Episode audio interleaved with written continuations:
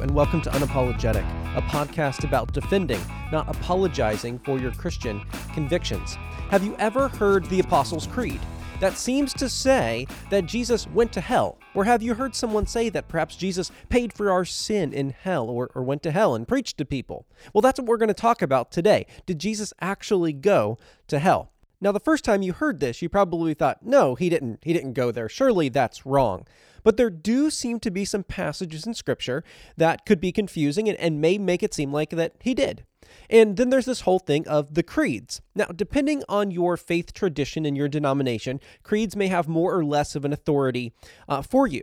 But hopefully, what we're going to see is that regardless of how you view the authority of creeds, and we've actually talked about those in the past, I believe, on the podcast, that the Apostles' Creed does not require you to say that Jesus actually went to hell. And by hell, I mean what we think of when we think of today flames and gnashing of teeth and eternal punishment and that sort of thing.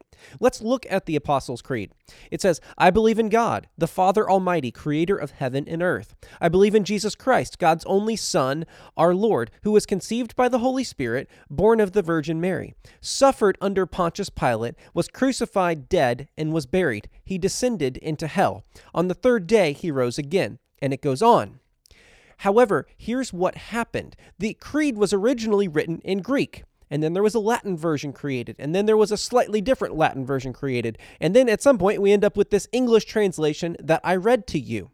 Well, as often happens when you go from one language to another and as time progresses, things change. An original nuances and understanding is, is often lost. For instance, the word awful in Shakespeare's day would have meant something was really good. If your mother in law had you over for dinner and you said it was awful, she wasn't going to kick you out after throwing a frying pan at you. No, you meant like you were full of awe about the meal. It was a wonderful meal. Well, if today you say your mother in law's meal is awful, it's probably not going to end too well for you. The word has changed over time. The, the denotation, what the, the actual word is written down to mean in a dictionary, has changed because its connotation, what we understand it to mean, has changed over time. Well, it's the same way in some ways with the creed here, because originally when the creed was written, what it says is he was crucified, died, and was buried. He descended to those below. In other words, he went to the grave. It doesn't say he went to to hell. It says he descended to the lower parts, to the lower ones, that sort of thing. It's finishing out this idea that he was buried. He went to where dead people go, their bodies, where their bodies go because Jesus had a real body. And then the Latin version picks this up, and then it gets changed a little, and then we come up with Jesus actually being in a place where there is punishment and that sort of thing. But that's not originally what was in the creed. Now, some people will say that this phrase that he descended to the dead or descended to um, the lower ones or, or that sort of thing wasn't in the original. Now, we don't have the original version of the creed, but the earliest one we have does not contain this line, but it shows up just a few years later in some copies we have. But I don't think it's problematic, once again, because it's finishing out this idea that he descended to where dead people go. He went to the grave. That's basically what's being said here. Um, that he was truly man in that way. His body was in the ground. So I don't think it's problematic to simply say that when we say that Jesus descended into hell, if we understand that to mean the grave, there's not a problem there. Now, the word hell today does not mean um, what, what it used to mean. And it certainly doesn't just capture this destination of where everyone goes when they're buried. And that's what the creed is saying. Jesus went to where everyone else went when they were buried.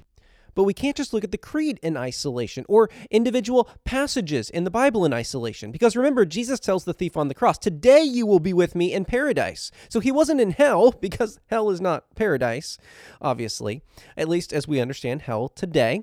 But the grave is where everyone went. And from there, you would be in uh, kind of the, the good pocket of the grave or the bad pocket of the grave. You would be uh, with, with God in Abraham's bosom or in paradise, or you would be in torments where the people went who were going to be under the punishment of God. So this is just a generic saying, once again, that Jesus went into the grave where, where all dead people go, the place of the dead. Now, some people will say, well, actually, 1 Peter 3:18 and following seems to teach the idea that Jesus actually went and preached to people in hell where there are spirits imprisoned. So obviously that's not a neutral thing if you're in prison. So let's look at that passage and talk through it. It is a difficult passage to understand, admittedly. Here's what it says For Christ also suffered for sins once for all, the righteous for the unrighteous, that he might bring you to God, after being put to death in the fleshly realm, but being made alive in the spiritual realm. In that state, he also went and made a proclamation to the spirits in prison, who in the past were disobedient, when God patiently waited in the days of Noah while an ark was being prepared. That's a complicated sentence. I would encourage you to read that on your own. 1 Peter 3:18 and following. This is specifically verses 19 and 20. It's going to be a little difficult to talk about on the podcast, but I'm going to try. So it says, in that state, in the state of being made alive in the spiritual realm, he also went and made a proclamation to the spirits who are currently in prison, who in the past were disobedient when God patiently waited in the days of Noah while an ark was being prepared. So some people would say, see, he went and made a proclamation to the spirits who are in prison now. And they're saying that that proclamation happened now. That the proclamation, or at least when Christ went there uh, after his crucifixion, that he went and preached to those spirits at that time. But there's another way to understand this. He could have preached to spirits who are currently in prison, even if the preaching happened in the days of Noah. So if we leave out this middle clause, which you can often do when you have clauses that are all stacked up, you could read this to say, In that state, he went and made a proclamation to the spirits in prison when, there is a when there, when God patiently waited in the days of Noah. So, in other words, I think what's being said here is that Jesus preached to the spirits during the time of Noah, and those spirits are currently in prison. So, the spirits who are currently in prison are the ones that Jesus preached to through Noah in that day. And once again, this is a difficult verse to understand. It, it's just a convoluted sentence, no matter which interpretation you come up with. Okay, but I do think this makes the most sense of everything else the Bible has to say the thief on the cross and several other passages too. Because if Jesus did go and preach to spirits who were in prison after Jesus' crucifixion, and he did the preaching after his crucifixion, why would he be preaching to them? Uh, are they getting a second chance? Well, the Bible flatly contradicts that. Is he gloating? I mean, I, I don't actually think that would be that bad if you're God to glory in the fact that you are conquering death. But it doesn't say he he he gloated. It says he made proclamation. Like there, there's a sharing of news here, and that doesn't seem to fit with what would happen for people who are already dead. It does make sense for people who are alive, not yet dead, during the days of Noah, that Noah preached to them. In fact, Jesus preached to them through Noah. I think that's the best interpretation. So what happened is is some people through a, a, misinterpretation of the creed and this passage and how words changed over time came up with this idea that Jesus actually went to hell and that he preached to people in hell after he was crucified and buried. But once again, that's not what the creed originally meant, and that isn't what this passage requires us to believe either.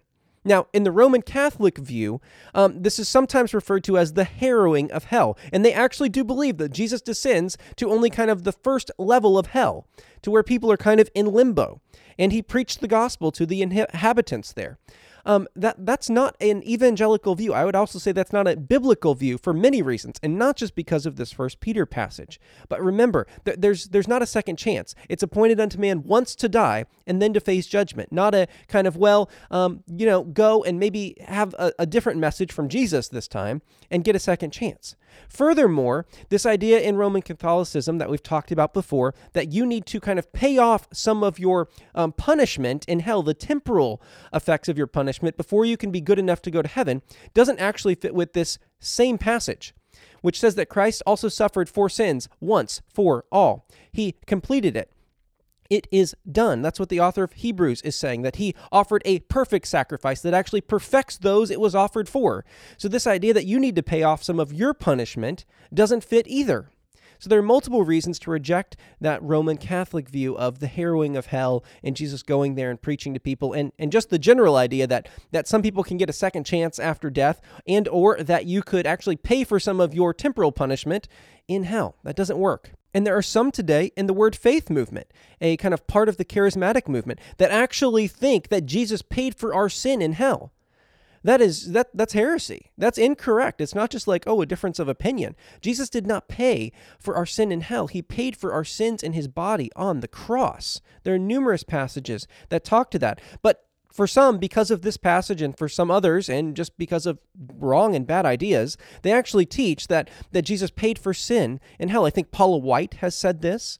Um, there's actually a popular song in evangelical churches that uh, goes, um, A battle in the grave, a war on death was waged, the power of sin forever broken. And in this line, you may think, oh, I've sung, I've sung that before. Um, in that line, the, the author of the song, the artist, is actually saying that she thinks that there was a battle over death in the grave. And, and that's not biblical. And, and further, to build that out, that we had our sin paid for by Jesus in hell, in the grave. Once again, not biblical either. So we should think through the songs we sing and be kind of uh, circumspect about the lyrics that come out of our mouths, certainly. But also, we should realize that it's not a big deal that the creed, even if we say it in its most popular version, that says that Jesus descended into hell, that that's not wrong if we define hell. And we should define that word if we include it. There are other terms in the creeds we should define. For instance, the creed says, I believe in the one holy apostolic and, and Catholic Church. Well, people today are going to hear that and think Roman Catholic Church, and that's not was what was intended at that time. Because the Roman Catholic Church as it's thought of today and as it exists today did not exist in the 4th century at all when these creeds were written. So we can explain that the Holy Catholic Church that's referred to there is just simply all believers everywhere. Everyone who has placed their faith in Christ and been regenerated and been saved from their sins are part of the Holy Catholic Universal, is what that means, church. So we would want to explain that so it's not a stumbling block and confusing to people. We would also want to explain what is meant by hell if we include that. Now, people will disagree with me on this, but I don't actually think it's wrong to remove that line from the creed. The creed's not scripture, and we're still saying something that's true, even if we remove the part that says he descended into hell. Or maybe we rewrite it and say he descended into the grave. Either of those would be fine. But it's not wrong to to kind of tweak that to help us have something that's not confusing and still allows everyone with good conscience to participate in proclaiming the wonderful truths that these creeds often contain. Now, that doesn't mean every creed is right at every point. Scripture should always be our guide, and a creed is only correct in as much as it accords with Scripture, and we should always compare creeds and songs and preaching and everything else to Scripture. But nonetheless, it might be wise to remove that stumbling block or teach through the creed. Teach through how there is one God and He is the Creator, Almighty, and there's one Son and what that means and what he did and how he was crucified and how he was buried and why each of these things actually matter for our life and how it affects our our living and the doctrine we know and how all of this comes together for our salvation. We could teach through each of those things. Maybe you do it on a Sunday, maybe you do it in Sunday school, maybe you do it in a class or a Bible study. But don't just simply jettison things that are hard to understand because they, they might strike the ear wrong. So, all of that to say, no, Jesus didn't go to hell. I do believe he preached to people who were currently in hell, but preached to them before they were in hell during the time of Noah and through Noah. And because language changed over time and our understandings of words changed, it, it, the creed actually doesn't say that Jesus went to this place of eternal torment and preached to people. No, he went to where all dead people go because Jesus was truly man. Unlike some heresies that would come later in the, the 5th, 6th, and 7th centuries, Jesus was, was truly man truly God. He was fully man, fully God. He had the essential attributes of both of those. And so he went where all men go when they die into the grave. Well, I hope this has been helpful and cleared up some confusion, and I look forward to hopefully talking with you next week on Unapologetic.